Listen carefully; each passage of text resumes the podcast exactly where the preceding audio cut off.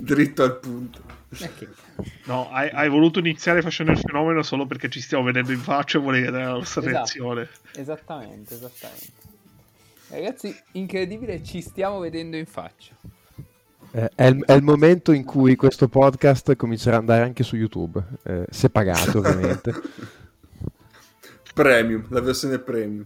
No, possiamo chiedere ad Elon Musk che i 20 dollari della verifica, del badge verificato, ce li dia a noi invece che a Twitter. Giusto. Eh, magari. Magari, visto che non siamo verificati, quindi... E non lo saremo mai probabilmente. Eh sì. Vabbè, eh, ciao ah. Piemontese. Ma forse è meglio così, meglio se non si verificano. Cioè. No, no, no. Io saluto tutti e dico che dovrebbero, dovremmo far verificare l'account di Friend Delta, quello ci tengo. quello sì. Come lo facciamo verificare con delle foto di feta autentiche? Una foto di Giannacopoulos, no? Anche. Possiamo creare un Patreon e praticamente ad ogni livello si sblocca Mago no. che balla, eh, Mago che balla il Sirtaki eh, per più o meno tempo a seconda di quanto uno dà. Beh, ma alla fine è, è come Boris. E visto che siamo in tema Boris, lo vendiamo alla Grecia questo account. Certo, certo. Assolutamente. Ciao Egno. Ciao, ciao a tutti. E ciao Nick. Buonasera, buonasera a tutti.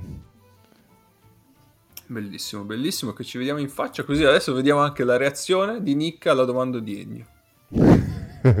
sì, perché io avevo deciso prima nella puntata, prima di sapere che ci saremmo visti in faccia, che questa settimana eh, avremmo cambiato un po', un po' le cose con la domanda Nick. Allora, Nick, eh, chiederti qualcosa relativo alla Virtus che vince l'Eurolega sarebbe troppo facile perché la tua risposta sarebbe chiaramente sì, quindi non lo farò.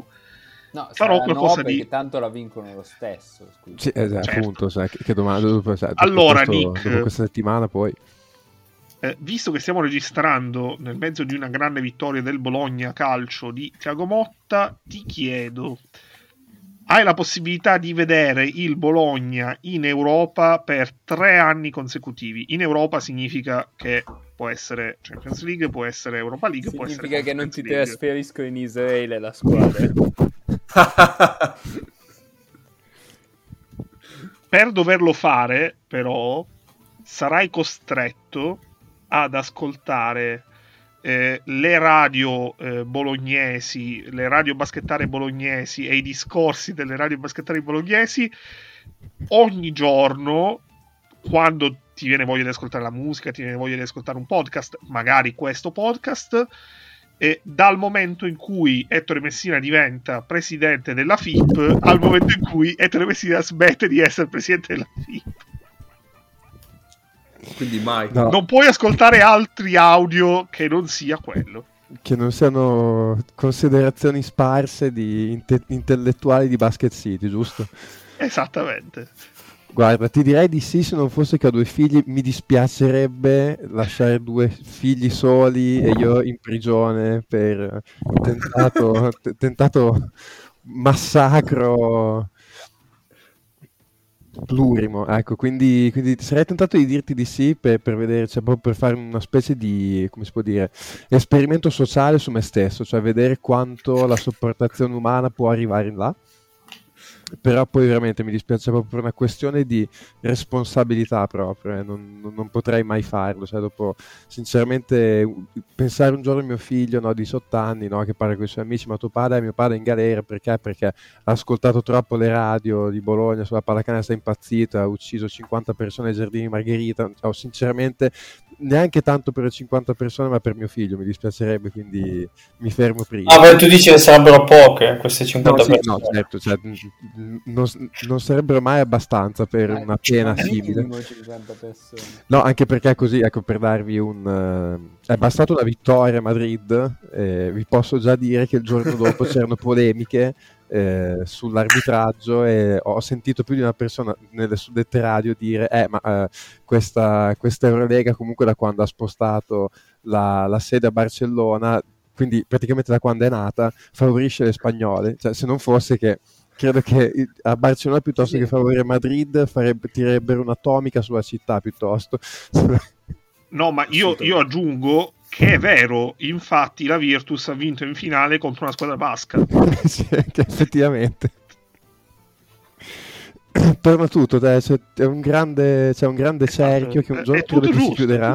No, non ho capito come, ma credo che un giorno si chiuderà e, e vediamo. Eh, comunque mi, mi, dispiace, ma declino. Come se avessi accettato, ma declino.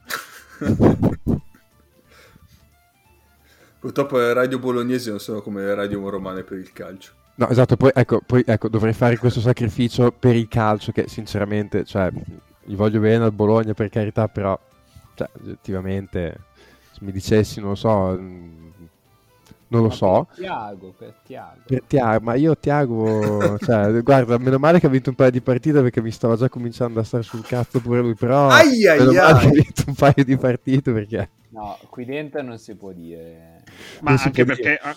anche perché vorrei dire una cosa, non è serbo, non è mitomane e non tirava le punizioni. Quindi... Un'altra, un'altra, cosa che mi ha fatto impazzire, questo invece lato calcio, no?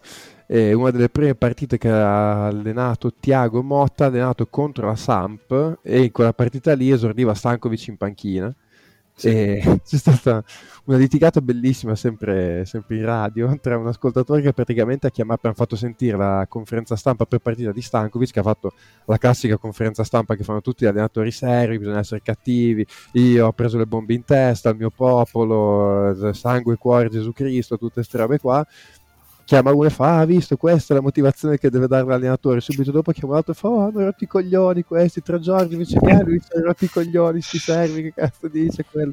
Ed è partita una bellissima litigata in radio tra questi due. Eh, è un mondo meraviglioso, sai? Non, non, non, c'è la quantità che c'è a Roma effettivamente, che ho testimoniato dal vivo ed è oggettivamente un qualcosa cioè, che ti fa impazzire, eh, però quel po' che c'è è di altissima qualità, cioè poco ma veramente di una qualità sopraffina. Ma Va bene. Lo faresti per il bitonto di futsal? Ecco, ecco, ecco, appunto, prima quando cercavo un'alternativa, sinceramente per il bitonto di futsal un pensierino ce la farei, sono sincero. Ma c'è la Champions di, di futsal? Eh, questo, Mago, questo, questo non lo so, ma, ma immagino, immagino, di sì. Eh, però vi dico che il bitonto è undicesimo in uh, ai, serie, ai, ai, ai. serie B uh. girone G, eh. Aia. Eh, Brutta vabbè, storia. Serie B però, cioè mica... Oh, prima di noi, tra l'altro, a proposito, il giovedì sera si allena il Bologna eh, FC Futsal, cioè la sezione futsal del Bologna si allena prima di, di noi, ci, ci, liberano il campo sempre con 5 minuti di ritardo, questi stronzi. Ma questo è un classico delle palestre. Sì, sì, sì, infatti, vabbè, eh, siete brutti. Fanno dei numeri incredibili, eh, non so come cavolo facciano a giocare calcio sul parquet. Molto bravi, però dovete uscire prima dal campo. Va bene, allora la scaletta adesso prevede un follow up. Nelle puntate precedenti di 3MP. Perché giustamente arrivata una domanda di Giovanni eh, sull'argomento di settimana scorsa che andiamo a leggere per completare, eh, integrare. Eh, una domanda sulla questione del pace e gestione del roster in Eurolega. Ci può essere un legame di causa-effetto col fatto che, che pochi giovani giocano in, Eurolega? Un gioco più codificato, lento e dove i lunghi sono predominanti non può essere un disincentivo a far giocare i giovani, a discussione ovviamente dei fenomeni che, che poi se ne vanno al Metropolitan eh, senza giocare in Eurolega. Chi si lancia? Beh, innanzitutto bisognerebbe decidere che, che cosa si intende per giovani che giocano in Eurolega perché comunque se pensiamo a giovani under 21 che hanno un minutaggio cost- cioè robusto non ce ne sono tantissimi e onestamente non so quanto questo gioco possa influire sul loro utilizzo o meno, ma lì è proprio un po' come le squadre debbano, cioè sono costruite, sono pensate. Ci sono squadre che... Però pensa al contrario. Mm. Cioè, il gioco è così perché non ci sono giovani e quindi le squadre tendono ad andare lente. Eh, ma per, quindi stiamo dicendo che i giovani, cioè stiamo parlando di giovani esterni, perché non ci sono giovani lunghi? Dipende, in generale, cioè, normalmente se è una squadra più giovane è la squadra, più in linea di principio il ritmo può aumentare. No, no, chiaro, però c'è un discorso, cioè non, per come diciamo imposta la domanda, secondo me sembra quasi si riferisca quasi agli esterni, che non ci siano lunghi o che cosa. Ma, eh, secondo me um, il grande sottotitolo di questo discorso è, come dicevamo l'altra volta, i giovani forti vanno di là. Cioè, prima o poi, quindi eh, è Oggi di là vanno soprattutto quelli che hanno un certo tasso atletico, oltre che tecnico, e che fa la differenza anche a livello di ritmo. Eh, I giocatori che vediamo andare di là, che poi magari tornano di qua perché di là hanno pochi minuti, ma li vediamo comunque andare di là a un certo punto, sono giocatori che se ipoteticamente restassero potremmo vedere in un contesto in cui eh, viviamo un gioco più lento, un gioco più, tra molte virgolette, macchinoso, se questi sono in grado di renderlo più, più dinamico. Eh, però manca la materia e non manca perché eh, le squadre non le fanno giocare, manca perché eh, Eurolega è in una posizione subalterna a una lega decisamente più importante che si piglia i giocatori migliori. Perché, oh, attenzione, cioè, mh, mm, senza andare a pensare a quelli che sono i mamma santissima, Lauri Markkanen in Eurolega farebbe quello che vuole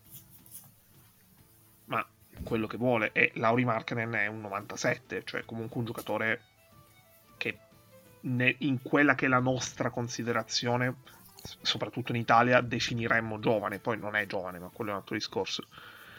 Lauri ah, Markkanen, che non è un esterno, nel discorso ma piuttosto è un lungo, caso, no? è, è un giocatore che eh, può fare la differenza eh, dal punto di vista anche del pace, lo stiamo vedendo, l'abbiamo visto mh, mm, all'europeo, lo stiamo vedendo comunque in questo inizio stagione aiuta. E mh, mm, qui cambierebbe il volto di una squadra, cambierebbe il ritmo di una squadra. Auri Marken in, in, Eurolega se ci gioca, ci gioca a 35 anni perché eh, prima di allora mi sembra abbastanza troppo più forte. Cioè, mi sembra che ci stia la grande di là, quindi perché dovrebbe venire a giocare qui? Quindi la risposta è sì. sì. diciamo che su, sulla questione può, può, influire magari il fatto dei ritmi più bassi se la vediamo da un punto di vista statistico, nel senso che comunque le palle perse eh, alzano ovviamente il numero di possessi, il fatto che, che ci siano meno giovani eh, probabilmente ha dei giocatori, vuol dire avere in campo giocatori più esperti, più navigati che appunto magari perdono qualche pallone in meno, quindi da quel punto di vista forse il fatto di avere meno giocatori giovani tiene più basso il numero, il numero globale di palle perse, quindi di conseguenza contiene un pochino i, i, possessi, però ecco la vedo, la vado a vedere più proprio dal punto di vista statistico che proprio dal punto di ritmo in campo, ecco.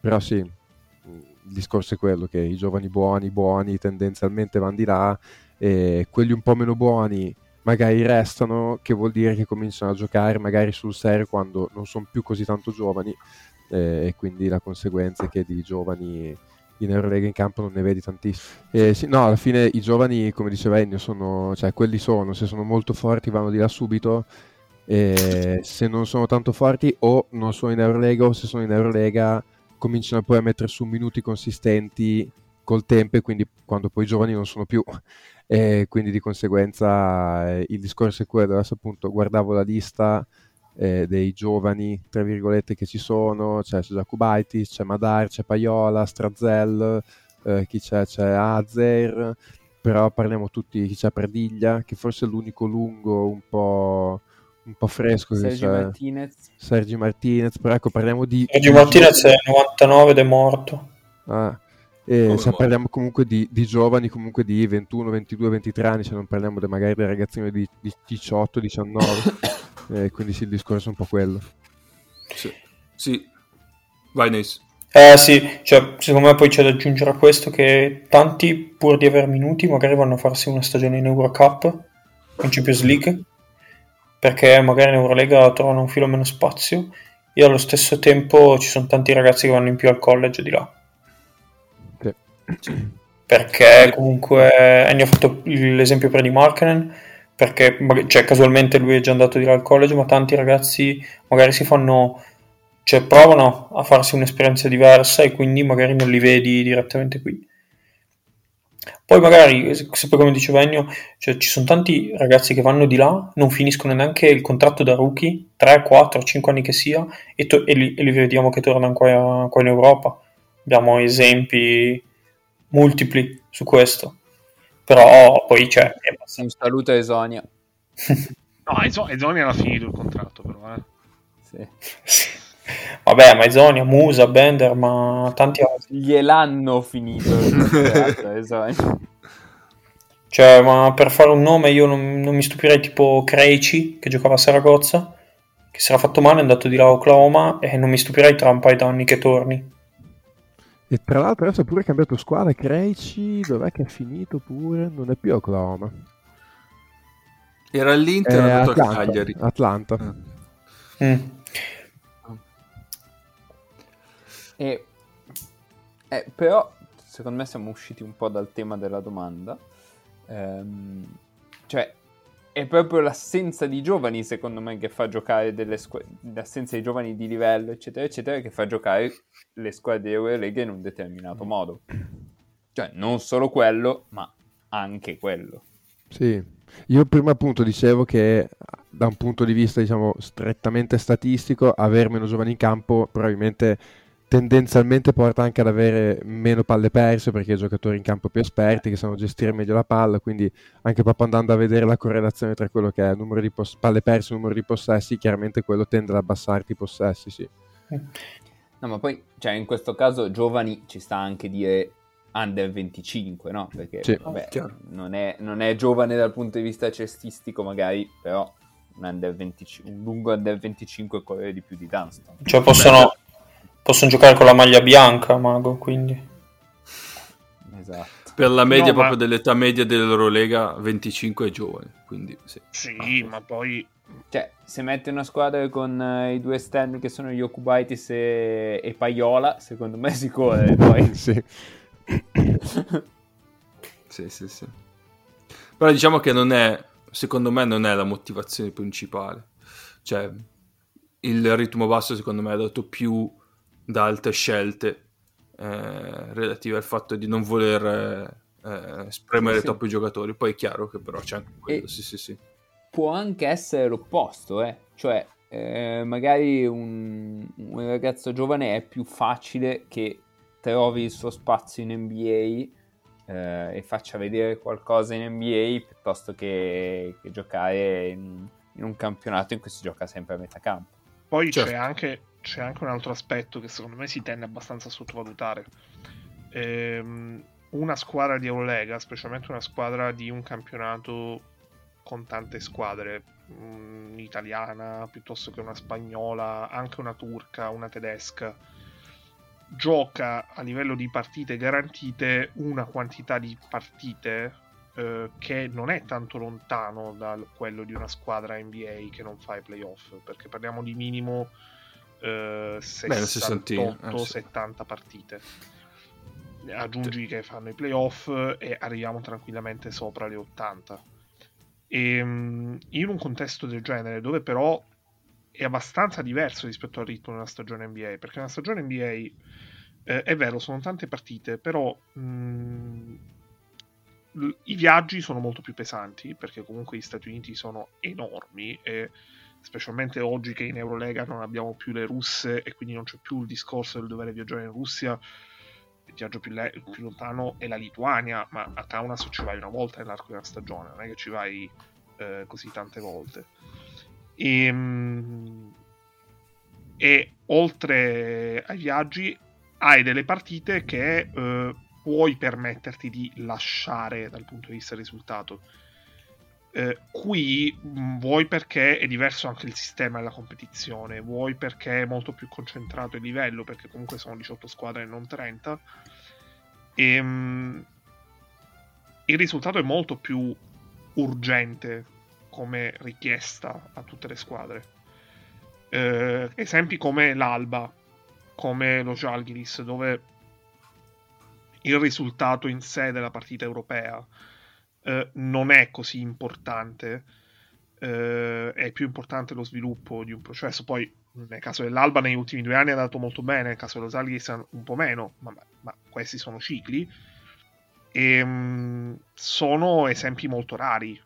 Uh, la maggior parte delle squadre ha un discorso di risultato. Il Bayern Monaco è una squadra che è partita con grandi aspettative, grandi, uh, grande considerazione e 0-5 e adesso comunque un po' per usare un termine tecnico il pepe al culo ce l'hanno. In NBA ehm, questa cosa non c'è. E quindi mi sembra anche una conseguenza logica andare da giocatori più esperti da giocatori eh, più ehm, svezzati ecco mettiamola così. Eh, beh secondo me poi anche il discorso con l'NBA per un discorso di numero totale di partite ci sta però l'NBA è una competizione singola, mentre Eurolega, campionato, Coppa nazionale sono competizioni diverse, Supercoppa sono competizioni diverse e quindi tu hai molto più senso di urgenza del risultato, mentre l'NBA no. Sintetizzando un po' quello che diceva Ennio. Esatto. Infatti io invidio l'Olympiacos che comunque riesce a far giocare il giovane Larenzakis. Ma cagare. Questa era gratuita, Reis. E ce l'avevo qui da un po'. E Cellerino apprezzerà. Eh, vabbè. Sì. Boh, direi che ci siamo. Altro da aggiungere qualcun altro? Se no andiamo avanti. Va bene, andiamo avanti. Cioè, Andiamo... quindi noi come Boris stava facendo tutto quanto per i greci, noi facciamo tutto quanto per Cellerino. Siamo a questo punto. Siamo a questo Vabbè. punto, sì. Va bene. Schiavi di un altro podcast, praticamente. Questo è un bel titolo, Schiavi di un altro podcast. Eh sì. Me lo, me lo segno.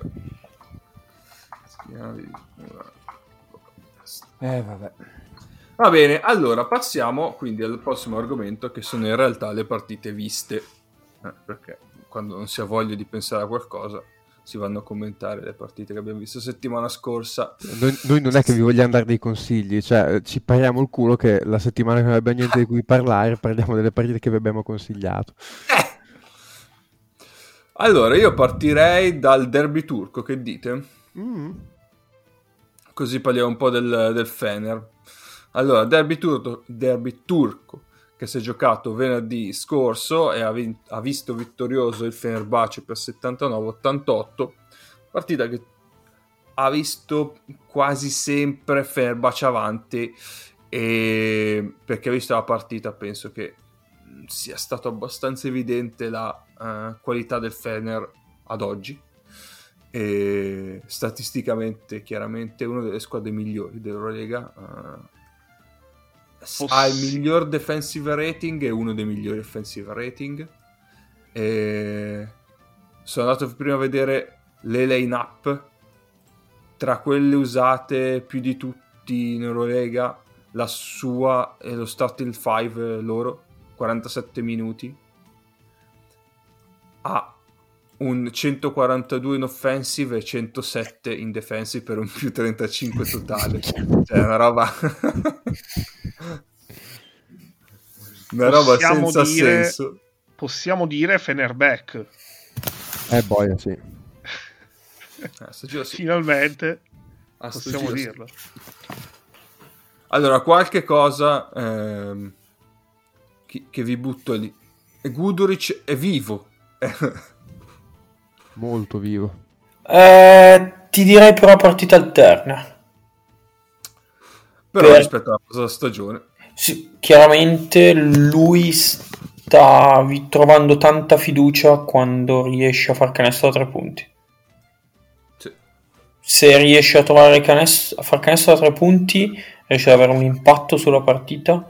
Ci sono state partite dove non, è riusci- dove non ha fatto canestro da fuori, è stato molto quasi più dannoso che, co- che poi chiamandosi pallacanestro se non la metti dentro viene sempre un po' un problema, però viene utilizzato quasi da, da sponda eh, sui pick and roll per tirare da scarico, comunque attaccare un eventuale close out. Non, non gioca troppo lui come handler primario, però di sicuro, cioè, queste prime giornate nulla da dire, grande impatto. Sì. Perché poi cioè, il giocatore è forte.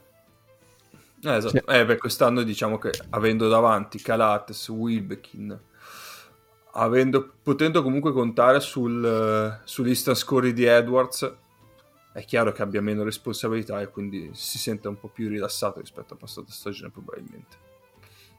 Sì, io non vorrei che Guduric fosse arrivato al momento anche adesso non so che anno è Guduric 95. 95 oddio no in realtà è, è nel prime assoluto no perché non vorrei Secondo me è al momento in cui si capisce che è meglio senza palla in mano. eh però in realtà ne- nel derby palla in mano da Bolender secondario però ha fatto belle cose eh, gli ho visto fare belle cose No, no, beh, cioè, su ribaltamento, eh, se deve creare tutte le azioni, Ah, no, eh, poi certo, chiaramente esatto. lo può fare, no? Eh, sì. Eh, però, però con un, con un ender primario di fianco probabilmente. Sì, n- non vorrei che lui sia un punto della carriera dove magari ti rendi conto che alla lunga eh, noi l'abbiamo visto è andato in NBA da, da leader, cioè da leader dell'attacco. Non vorrei che per tutta una serie di passaggi fisici, mentali, qualsiasi cosa, eh, magari lui sia più, a, sia più a suo agio in questa situazione dove con tanto talento diffuso attorno lui può selezionare i momenti in cui giocare, meno peso addosso e rende meglio così. Cioè, lo stiamo vedendo completamente in un altro modo rispetto a come l'avevamo lasciato prima di andare in NBA. Esatto. Sì, sì, però un po' come dicevo prima, secondo me, cioè lui è bravo da handler secondario, ma poi lui fa canestro dal palleggio. Spesso magari lui attira il close out, step back laterale e tira da tre punti. Cioè, in questo momento magari in forma, capita il mese dove, mm, dove non gli gira, rischia di diventare dannoso, però cioè, vabbè, cioè non è che ti esce dalla panchina uno di questo genere, perché comunque è il tuo terzo handler, almeno. Sì, anche perché appunto il Fener mh, ha questa cosa, molte NBA che hanno solo loro, ma loro hanno pescato Carson Edwards che dalla panchina cioè, è il classico sesto uomo microwave alla, eh, microwave alla NBA che esce, spara 15 punti in 10 Sì, minuti, sì. poi torna a sedersi. È incredibile, cioè, Sì, ma, ma per stare poi nella partita, io non ho capito perché ha messo prima Mamutoglu di mettere Edwards. Edwards è entrato al diciottesimo, ma perché? Hai Edwards, ma basta Mamutoglu. Ma che, che non Perché aveva neanche- messo Balbai le, eh, Ataman. E quindi, E quindi doveva rapportare, certo, chiaro. Sì, che, che non Sì, dici vedi. neanche che siamo piccoli, perché è vero che Edwards è piccolo, però cioè, per il resto è tendenzialmente grandino il Fenerbahce, magari non ha il lungone, però cioè, mediamente ha degli esterni belli fisicati. Eh, loro partono con, con Calates, Wilbekin che è piccolino, però dopo c'hanno Pierre, eh, Nigel Ecco, Ace e Nigel Motley. Ace E Motley, esatto. Cioè, sono quattro armadi e, e lo scricciolo d'uomo. Sì.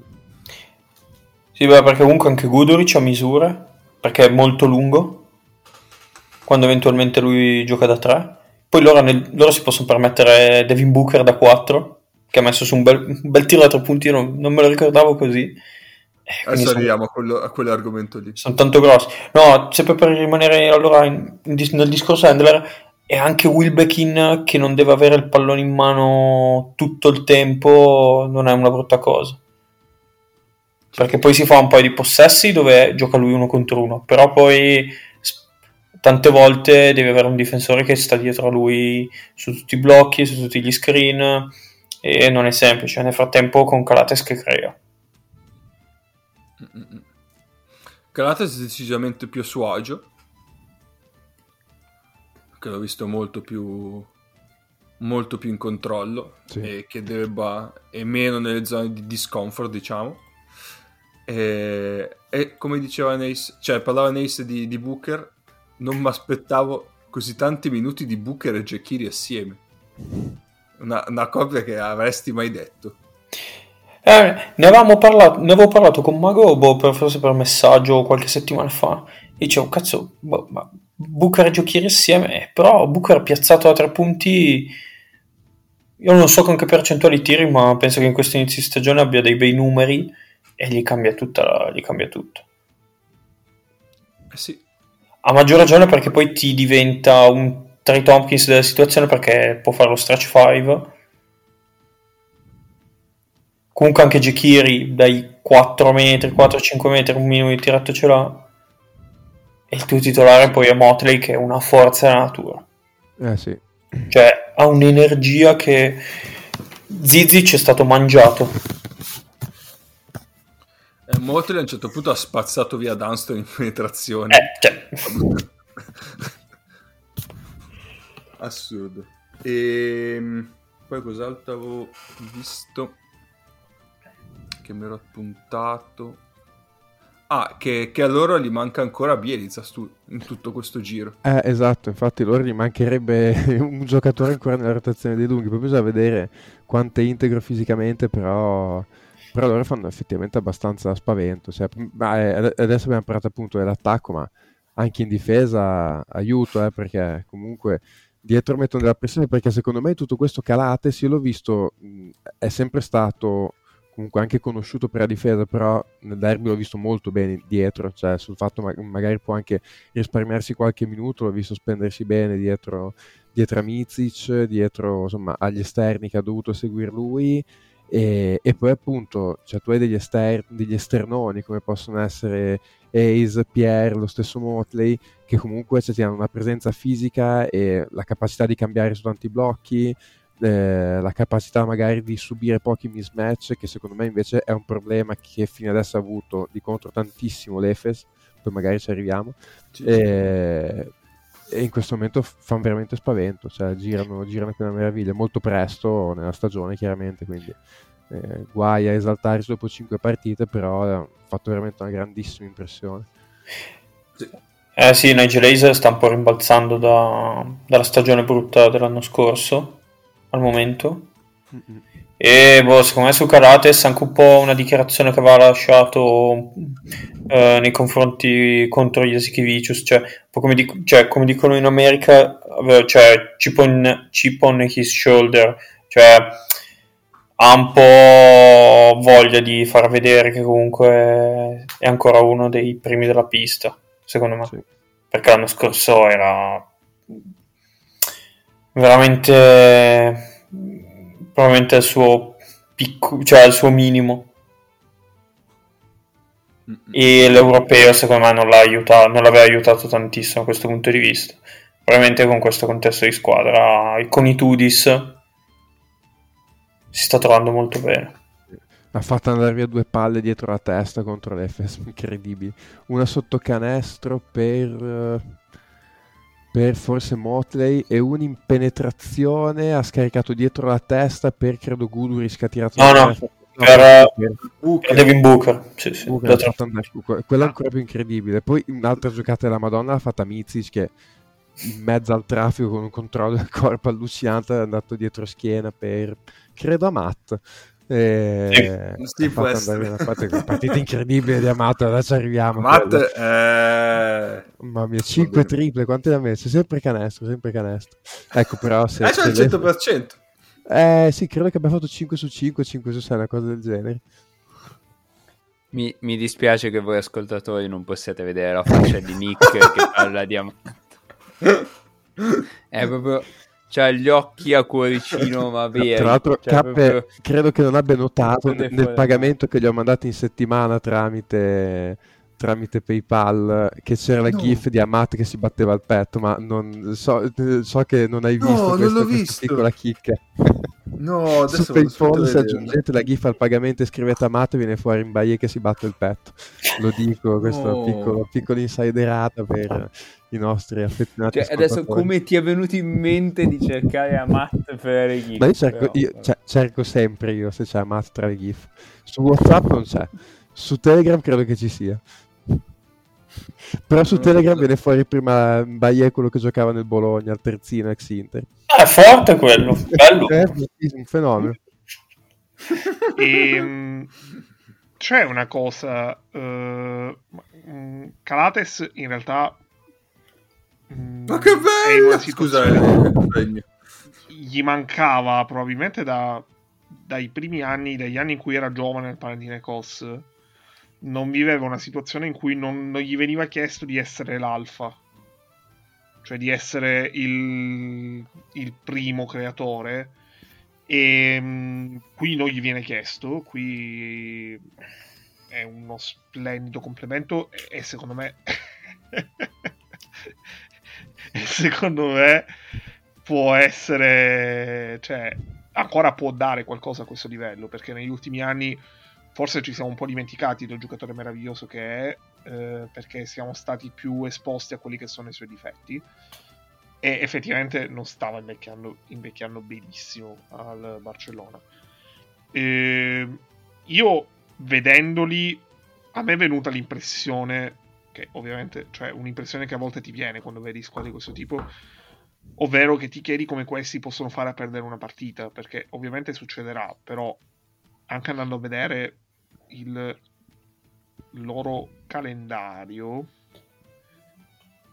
allora, loro vanno a Barcellona, hanno in casa, poi dopo il Barcellona hanno in casa Stella Rossa, Panathinaikos, vanno a Monte... doppio turno con trasferte a Monte Carlo e a Milano e, e finisce novembre. Eh, Eh, diciamo non che è se semplicissimo. No, no, no, assolutamente, però se dovessero finire eh, il mese di novembre, sono altre 5 partite con un record di 8-2, secondo me qui abbiamo una squadra che è ampiamente candidata per eh, almeno uno dei primi 4 posti, se non eh, proprio il primo.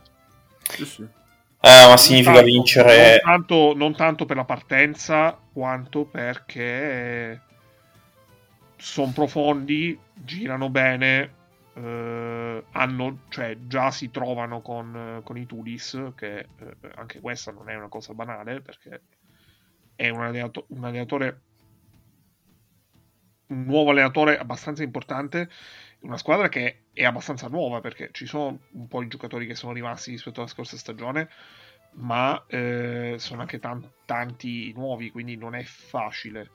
Eh, amalgamare il tutto su Bielizza eh, a me mh, viene sempre quando una squadra gira così bene e deve inserire un giocatore molto forte eh, viene il dubbio se magari quell'inserimento può rallentare un po' quelli che sono stati i ritmi, quelle che sono state le armonie di- della squadra fino a quel momento.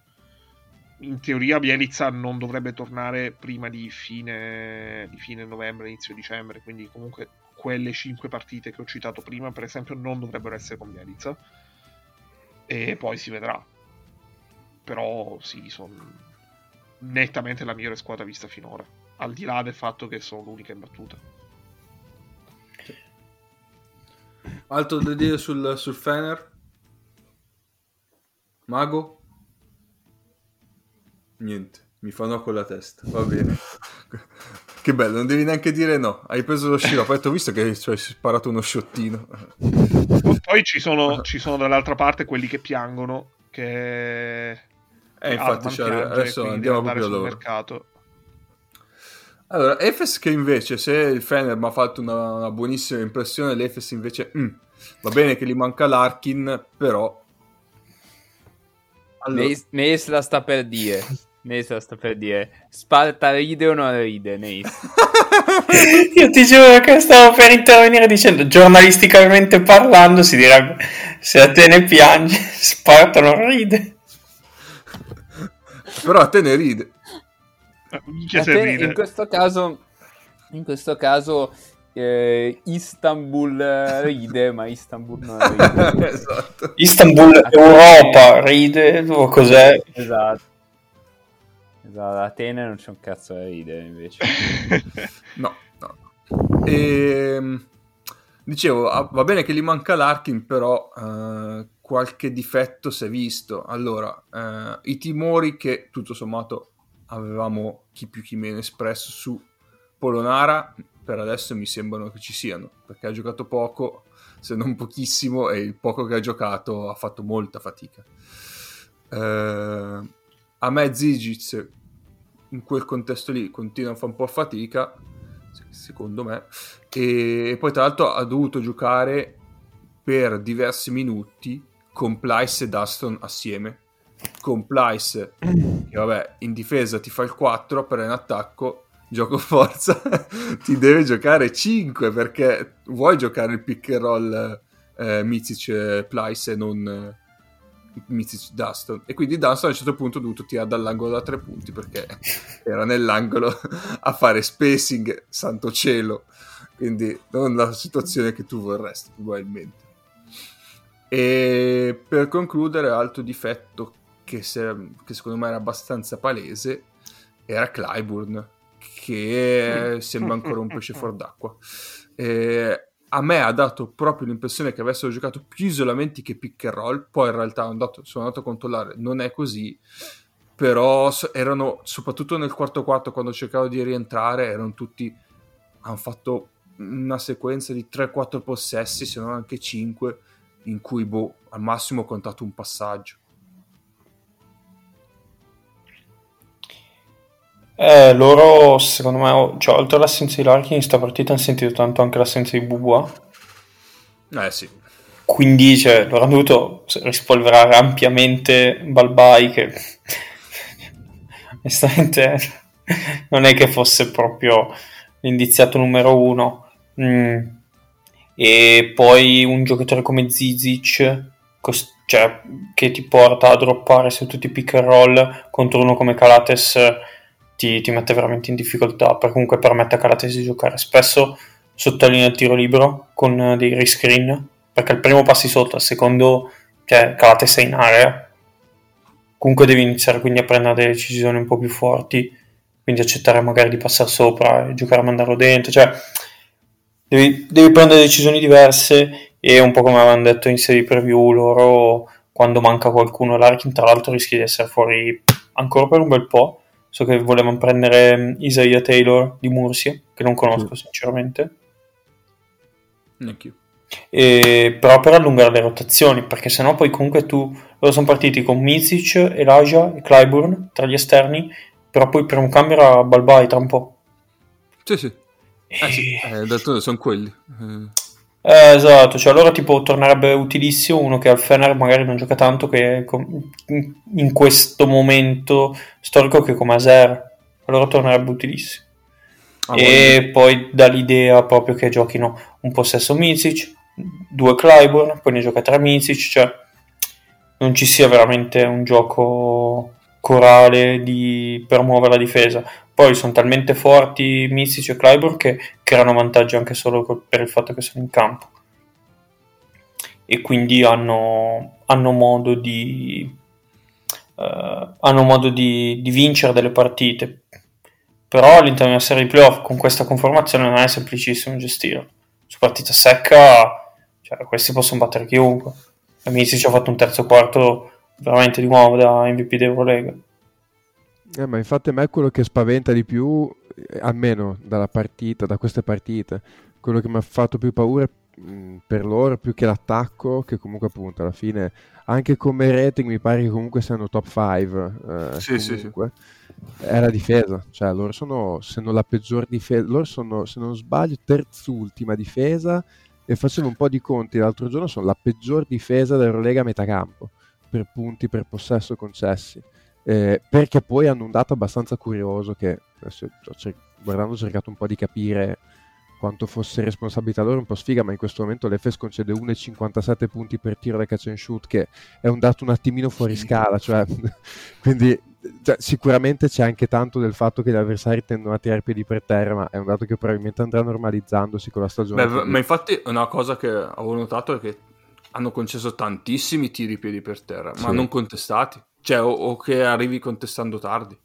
Sì, cioè, eh, poi...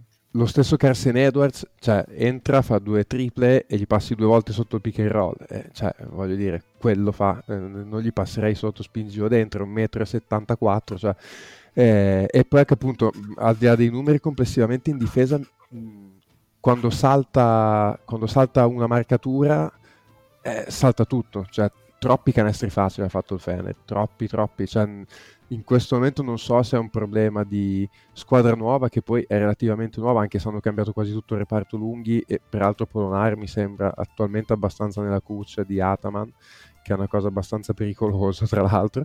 E, ehm, però tutte le volte che saltava una rotazione non, non, arrivava quasi mai in aiuto, se arrivava arrivava coi tempi sbagliati, quindi poi comunque la palla andava in rotazione e la difesa non riusciva quasi mai a togliere il vantaggio, era sempre a inseguire, alla fine finiva quasi sempre con un canestro del Fener, cioè eh, non so se, se, non fosse che a due anni che l'Efes fa così, poi arriva a gennaio, eh, sì, esatto. le cose, vince l'Eurolega, eh, sarei preoccupato, però appunto gli si dà il, il beneficio eh, del dubbio in questo caso. E poi appunto mancava Larkin, mancava Bobois, eh, sul reparto lunghi chiaramente devono sistemarsi perché devono cambiato di più, eh, però in questo momento tanti problemi.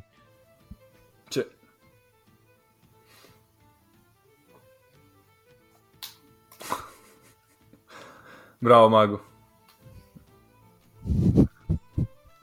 Questo, questo, è un video che ci vorrebbe. Sembra che stia facendo beatbox da muto Mago in questo momento. Sai la, la gif del, del, bambino magro? Adesso, cioè, Adesso sei, mutato, sei Mago. Mago, oh. sei mutato. Beh, meglio visto quello che ha detto. lo porta lui. No, no, non, lo leggo, non l'ho letto. No, no, Mago ha detto che lo porta lui. Dai. Ah, lo porta lui. Va bene, dai. Grazie. Se, se, se pagate, vi diamo questi video. Uh, va bene, altro da dire su, su Fener. Sì, ma pagate tanto, eh? cioè, non è che gli diamo così. altro da dire su Fener Efes? Sarei curioso di sapere per chi tifava eh, la Boskovic, che è probabilmente insieme alla Paolo Egonu la più forte pallavolista al mondo che è la serba campione del mondo in carica, schiacciatrice mancina che era sugli spalti a vederlo. Mi sarebbe roba da tre nicchia questa, Mago. Molto tre nicchia. No, in tre nicchia ci occupiamo solo di sport che hanno una dignità. che non sono tutti uguali. Che non hanno poi... la rete in mezzo. Ta, ta, no, ta. Poi ho capito che è tutto uguale. E poi, Nace, scusami, ma la pallavolo serve... Eh quando tu parli di pallavolo in un podcast di basket serve soltanto per dire non è giusto che la pallavolo va sulla Rai che mentre ci... il basket no.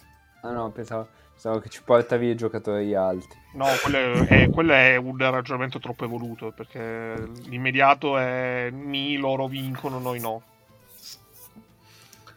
Guardate, ma cioè, un fall a caso, nessuno ha mai pensato di metterlo.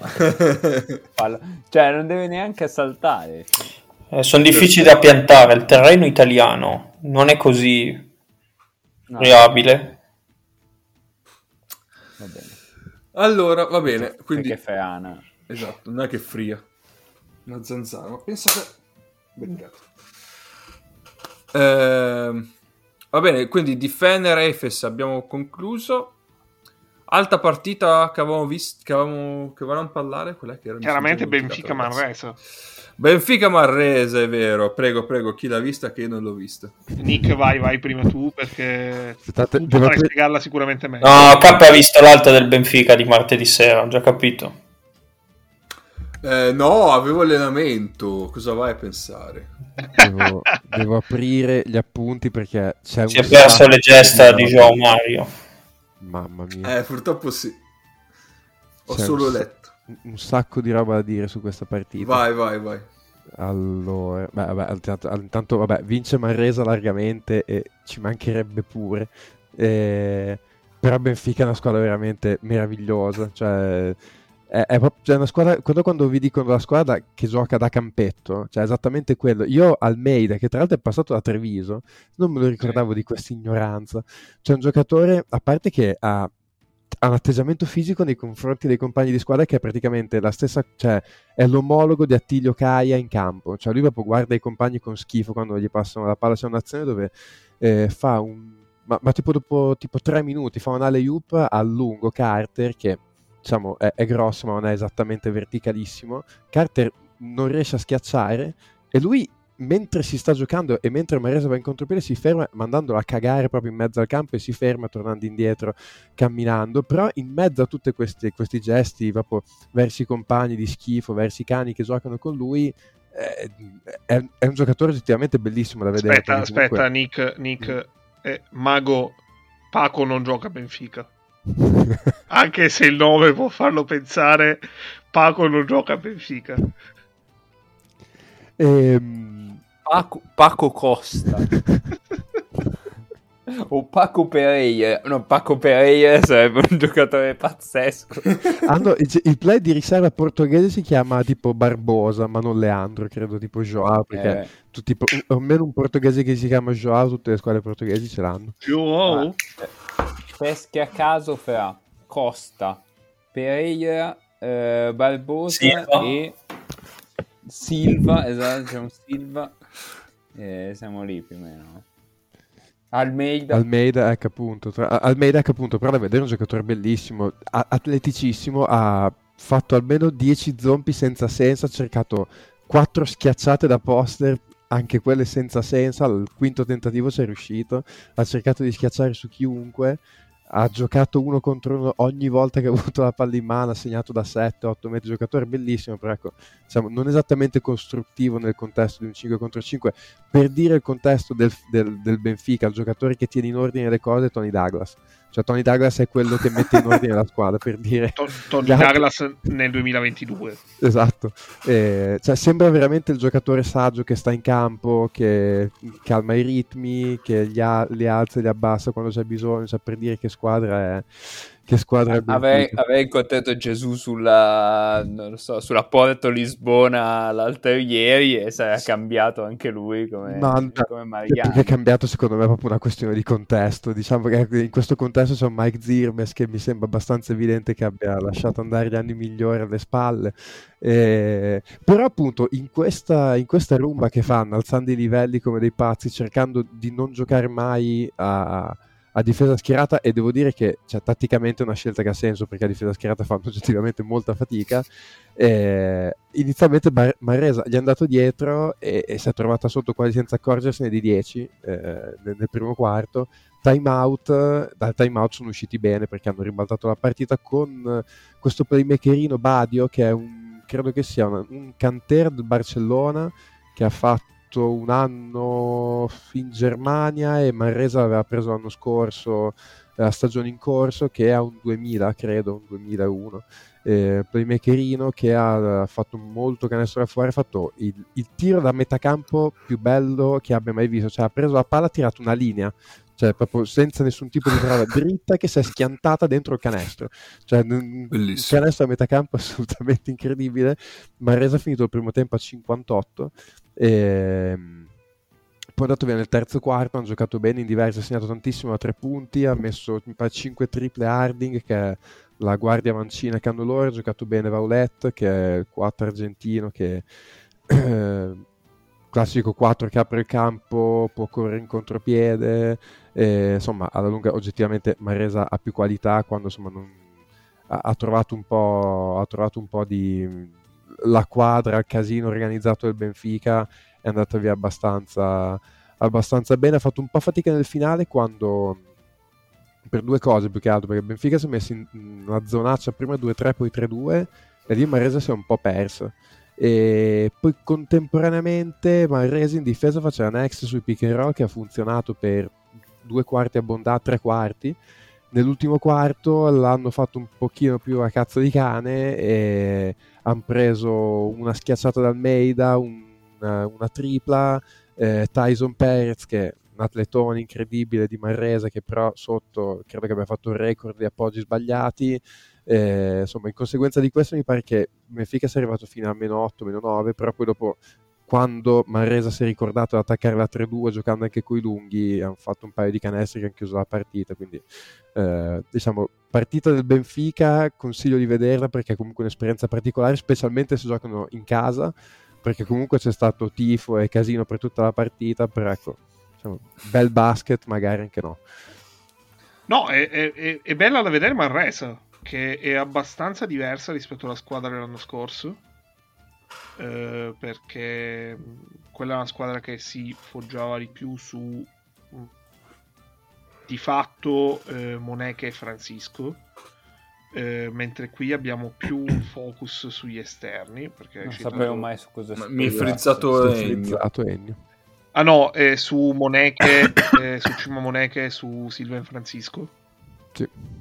E mentre quest'anno comunque come hai detto tu mh, focus è già è abbastanza più sugli esterni perché citato Badio. Harding è un giocatore che eh, in Champions con Nimburg era stato abbastanza califfo nelle, nelle vecchie stagioni. Eh, non ha giocato Bortolani ma eh, Bortolani è un giocatore che fa abbastanza le rotazioni e hanno inserito Wazinski che gioca ancora in vive e lotta ancora in mezzo a noi. E, mh, è, è abbastanza diverso perché l'anno scorso eh, sotto erano un po' ehm, erano un po' particolari perché alternavano eh, Bacò e Sima che adesso eh, vediamo praticamente ogni domenica perché eh, Bacò gioca la Virtus e Sima gioca a Venezia mentre quest'anno Beh, Mago non li vede proprio tutte, tutte le domeniche. No, no, Mago c'ha l'abbonamento. E quest'anno invece eh, da un lato hanno preso Marcus Lee, che è un giocatore di pallavolo prestato alla pallacanestro, e eh, dall'altro hanno, eh, stanno lanciando Vaulet, che eh, secondo me può costruirsi una carriera abbastanza interessante per caratteristiche. E eh, mi sembra anche il classico giocatore che poi mh, quando tenderà ad andare in nazionale, anche perché non è più giovanissimo, perché comunque è un 96, però quando va in nazionale eh, tende a, a fare più bella figura di quello che è il suo valore, perché eh, se va in ritmo eh, innescato dai play dell'Argentina eh, può fare bella figura, ecco, mettiamola così. Ah, a proposito di nazionale argentina, hanno convocato un giocatore della 2 che gioca in Piemonte per la gioia di Mago. Vabbè, ma Redivo... Sì, dai, Redivo non è un giocatore di A2.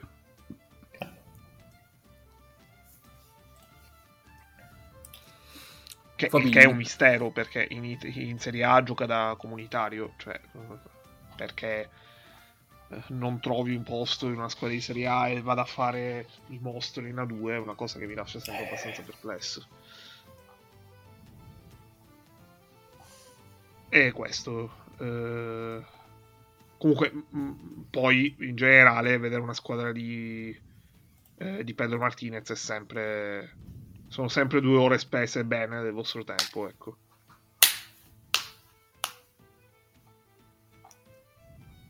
ok, altro da dire?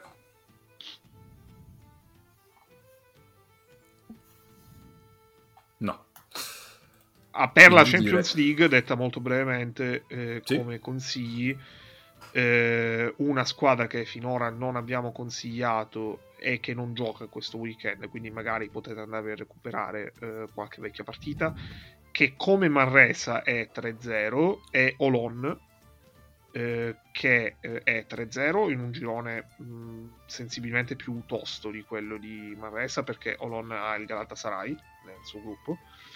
E, e poi perché eh, c'è ancora Joe Ragland che spiega pallacanestro, che è una cosa sempre abbastanza divertente, pensando che siamo nel 2022.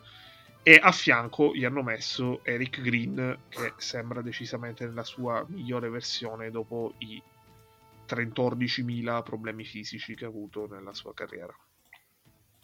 Comunque Ennio hai appena detto che un girone non è tanto tosto nonostante ci sia il Falco. Ai ai ai. No, Oh, no, no, qui scusa, stavo guardando Mursia. Eh, eh, Stavo guardando eh, Mursia. sta- stai molto attento ad accusarmi di cose che non ho detto, eh? No, no, no, no, no, no.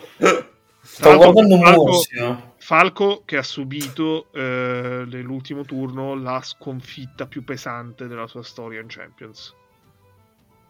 Ha perso di tre. No, ha perso se- 90-63 col Tofas. Eh, sì.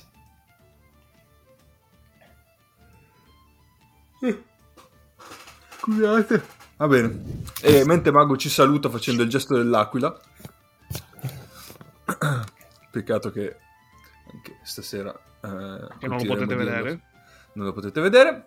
Eh, direi che possiamo andare avanti. Eh, vogliamo parlare di altre partite? Secondo me però ci siamo in realtà.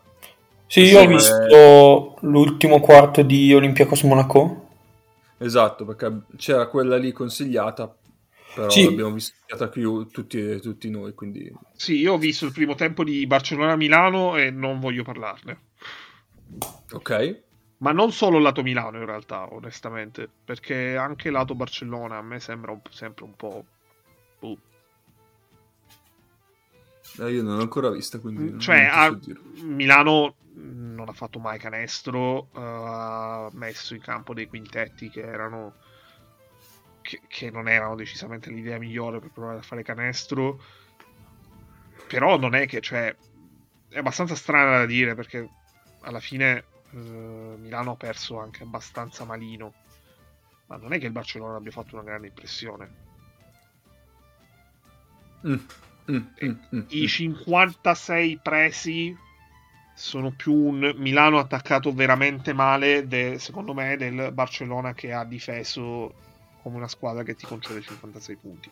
Cioè, se mi viene in mente, per esempio, due anni fa, quando eh, Barcellona vinse contro Milano, però al Forum, eh, una partita in cui lasciò tipo 56, cioè praticamente una quantità simile di punti, un punteggio abbastanza simile a questa partita, quello fu un clinic difensivo del Barcellona, non fu Milano che non riusciva ad attaccare.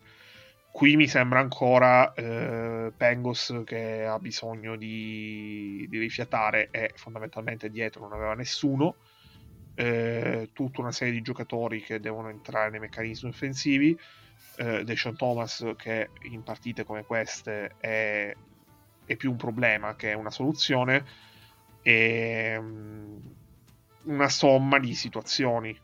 Dall'altra parte una squadra che eh, mi sembra vada un po' troppo a ritmi abbastanza alternati. Che per carità ci sta, però fino a un certo punto perché ci starebbe nel caso in cui Mirotic tornasse presto. Ma considerato che Mirotic potrebbe tornare in primavera, eh, insomma, Un po' bene. Boh. Quindi se non abbiamo nient'altro da dire possiamo andare al partito da vedere. sì, anche perché è tardino. Andiamo quindi, andiamo. Il tema, settimana- quell'altro tema, ce lo, magari ce lo lasciamo per settimana prossima perché dovrebbero arrivare pure i convocati alle nazionali. Sì, sì, così c'è anche Mago in teoria.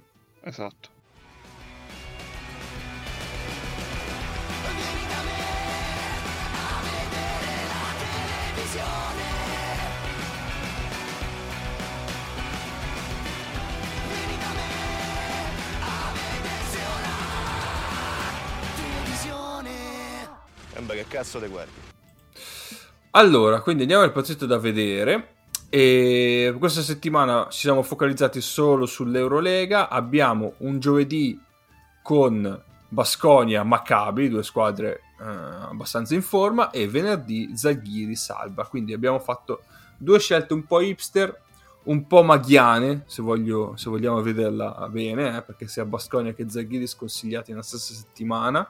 In assenza di Mago, tra l'altro, quindi... E senza che Mago le consigliasse assolutamente. Eh, però vabbè, sembrano perché tanto, tanto. Milano-Real ve la guardate tutti, quindi... eh, Eh, ma sì. Almeno la settimana scorsa non, abbiamo consigliato Milano-Barcellona, perché tanto comunque E abbiamo fatto bene. si sapeva che... abbiamo fatto sì. decisamente bene. E invece, eh, esatto. Va bene. Oh, direi che ci siamo allora. E, ah, e non vi consiglieremo come bonus track una partita del campionato itali- italiano, anche perché... eh, Non ho visto il calendario. No, volevo, volevo dare un'occhiata proprio al volo, volante. Perché io ho visto, ho visto troppo campionato italiano questa settimana. E, ehm, non è un'esperienza piacevole. Ah, Infatti è sempre da sconsigliare. Ma Eh, c'è esatto. il derby del, del Reggio Emiliano, cioè pazzesco. No, Sì. C'è Virtus no. Reggio Emilia. No, no, no. A, a Bologna? Io, io non... Sì. A Bologna, sì, a sì. Bologna. Guarda, piuttosto ti dico, sto per dire una cosa forte. Piuttosto mi guardo Pesaro Milano. No, basta. Stai dicendo eh, proprio una io- cosa fortissima che richiede un taglio, probabilmente. Io Sì. mi sono scoperto. Io mi sono scoperto tifoso di Trieste. Io quest'anno la regular season la guarderò solo per sperare nella salvezza di Trieste, che è una squadra che secondo me mh, per stile di gioco potrebbe stare in campo col Benfica. E ho detto tutto. Beh, eh, Trieste che vince a Napoli è Mamma molto una, una campettata. Ma, eh, io, cioè, cre- non so, secondo me Trieste è sopra ai 30 tiri da tre punti a partita comodamente. Adesso vado a controllare, ma secondo me se non siamo sopra poco ci manca. Allora, io Nick però ti segnalo che la prima news eh, di Lega Basket è Virtus Bologna, un uso parco e preciso del tiro da tre punti. Eh, no, vabbè, ho capito. eh, Adesso vado a dormire più tranquillo. Allora. Eh, no, Perché aspetta, la aspetta, Virtus mi è viene da così. dire, mi viene da dire questo nonostante eh, io voglio andare a leggere perché allora in Eurolega lo so perché è molto facile il calcolo perché non ha giocato contro la Virtus contro il Real Madrid allora eh, in campionato eh, 8 su 24 da 3 eh, in stagione con eh, il seguente dettaglio eh, 0 su 4 3 su 10 2 su 6 2 su 3 2 su 4 0 su 2 e 2 su 9 eh, il conto fa più di 8 su 24 perché eh, le prime due partite erano le due partite di Supercoppa, quindi il 3 su 14 era la Supercoppa vinta, dove tra l'altro lui è stato decisivo. In Eurolega è 1 su 7. Eh, Perché mi vuoi far bestemmiare? Cioè, per- cioè, No, la cosa, la cosa è, la cosa è perché eh, i numeri non dicono tutto, ma dicono tanto perché eh, la cosa triste, triste, la cosa paradossale è che l'ha vinta lui eh, contro, eh, Ah, sì. contro Sassari. Cioè, No, a- a- secondo me, eh, eh, che se- per chi non avesse capito, il lui di cui stiamo parlando... eh, non si può nominare perché non si può nominare perché sennò ti blocca, esatto. E quello con la maglia numero 3. Vabbè, e insomma, praticamente secondo me è chiaro a tutti e secondo me il fatto che abbia fatto Enne l'ultima partita dopo quattro partite di Eurolega in cui ha fatto 5 minuti del primo tempo e poi Enne nel secondo, cioè è chiaro che anche Scarriolo si è reso conto che è un giocatore che in Italia sicuramente ancora mh, ti fa comodo, ma su quello non avevo particolari dubbi perché comunque la fisicità diversa gli permette ancora di fare una differenza come, come ha fatto anche domenica. Eh, Sì, anche perché, anche perché noi partiamo da un presupposto, cioè sembra di vedere mm, il vecchio Radori, ma è comunque molto più forte di Radori. quindi, Sì, cioè, cioè, comunque ha, una capacità comunque di salire per il tiro, c'è una capacità anche completamente fuori equilibrio di trovare, di, tro- di trovare, di trovare l'equilibrio in aria per fare canestro comunque incredibile. Il problema è che l'anno scorso riusciva a farlo anche in Europa, vuoi perché aveva un anno in meno cheat, vuoi perché comunque l'Eurocup non è l'Eurolega, e quest'anno oggettivamente almeno fino adesso, poi io non lo so se è una questione di condizione, magari a gennaio è più in condizione e riesce ad avere impatto anche in Eurolega, ma la realtà è che in questo momento Blinelli oggettivamente in campo in Eurolega non ci può stare e Ma- infatti poi non c'è stato. Ma io ti dico, guarda, eh, le partite che io ho visto della Virtus in campionato, eh, dove lui comunque ha inciso, eh, mh, tipo, in realtà sono due, le due partite con Sassari, la finale Supercoppa e la partita dello scorso weekend che mi vengono in mente. E mh, lui fa i primi tre quarti tragici, ma proprio tragici, cioè che gioca perché, eh, perché lui, perché, sta- perché ha il nome e perché eh, a livello di rotazioni ci sono le regole sugli italiani. Poi però è un giocatore che sente il momento della partita e è in grado di metterti quei canestri importanti. La differenza fondamentale tra l'Italia e l'Europa è che in Italia tu puoi permetterti lui che nei primi tre quarti gioca in maniera tragica, in Europa no. Eh no, esatto, esatto. ma- Quindi, s- secondo me, lui, secondo me, quest'anno potrebbero esserci dei momenti in un paio di partite di Eurolega in cui eh, Bellinelli fa eh, la partita da Lucciconi che ti fa fare il video strappalacrime in memory e tutto quanto. Eh, però è una cosa abbastanza estemporanea. Cioè, mentre in Italia comunque perché poi almeno fino alla semifinale playoff, diciamo così, eh, pu- puoi permetterti un rendimento di questo tipo. Sì. Comunque, ecco, sul discorso dell'utilizzo più parco del tiro da tre punti, devo, devo dire che effettivamente la Virtus è ultima per tentativi da tre punti, eh, proprio grezzi totali, 20,4 partita, però è prima per percentuale di realizzazione, 40 è l'unica squadra sopra il 40% in Serie A, 44,1% che è discreta inversione di tendenza rispetto alle ultime stagioni dove la Virtus ha sempre avuto grossi premi di realizzazione. E tra l'altro dicevo che Trieste è una squadra che tira molto da tre punti, ma in realtà in Serie A ci sono quattro squadre che tirano più e anche parecchio più di Trieste da tre punti, quindi voi la vedere. Serie A?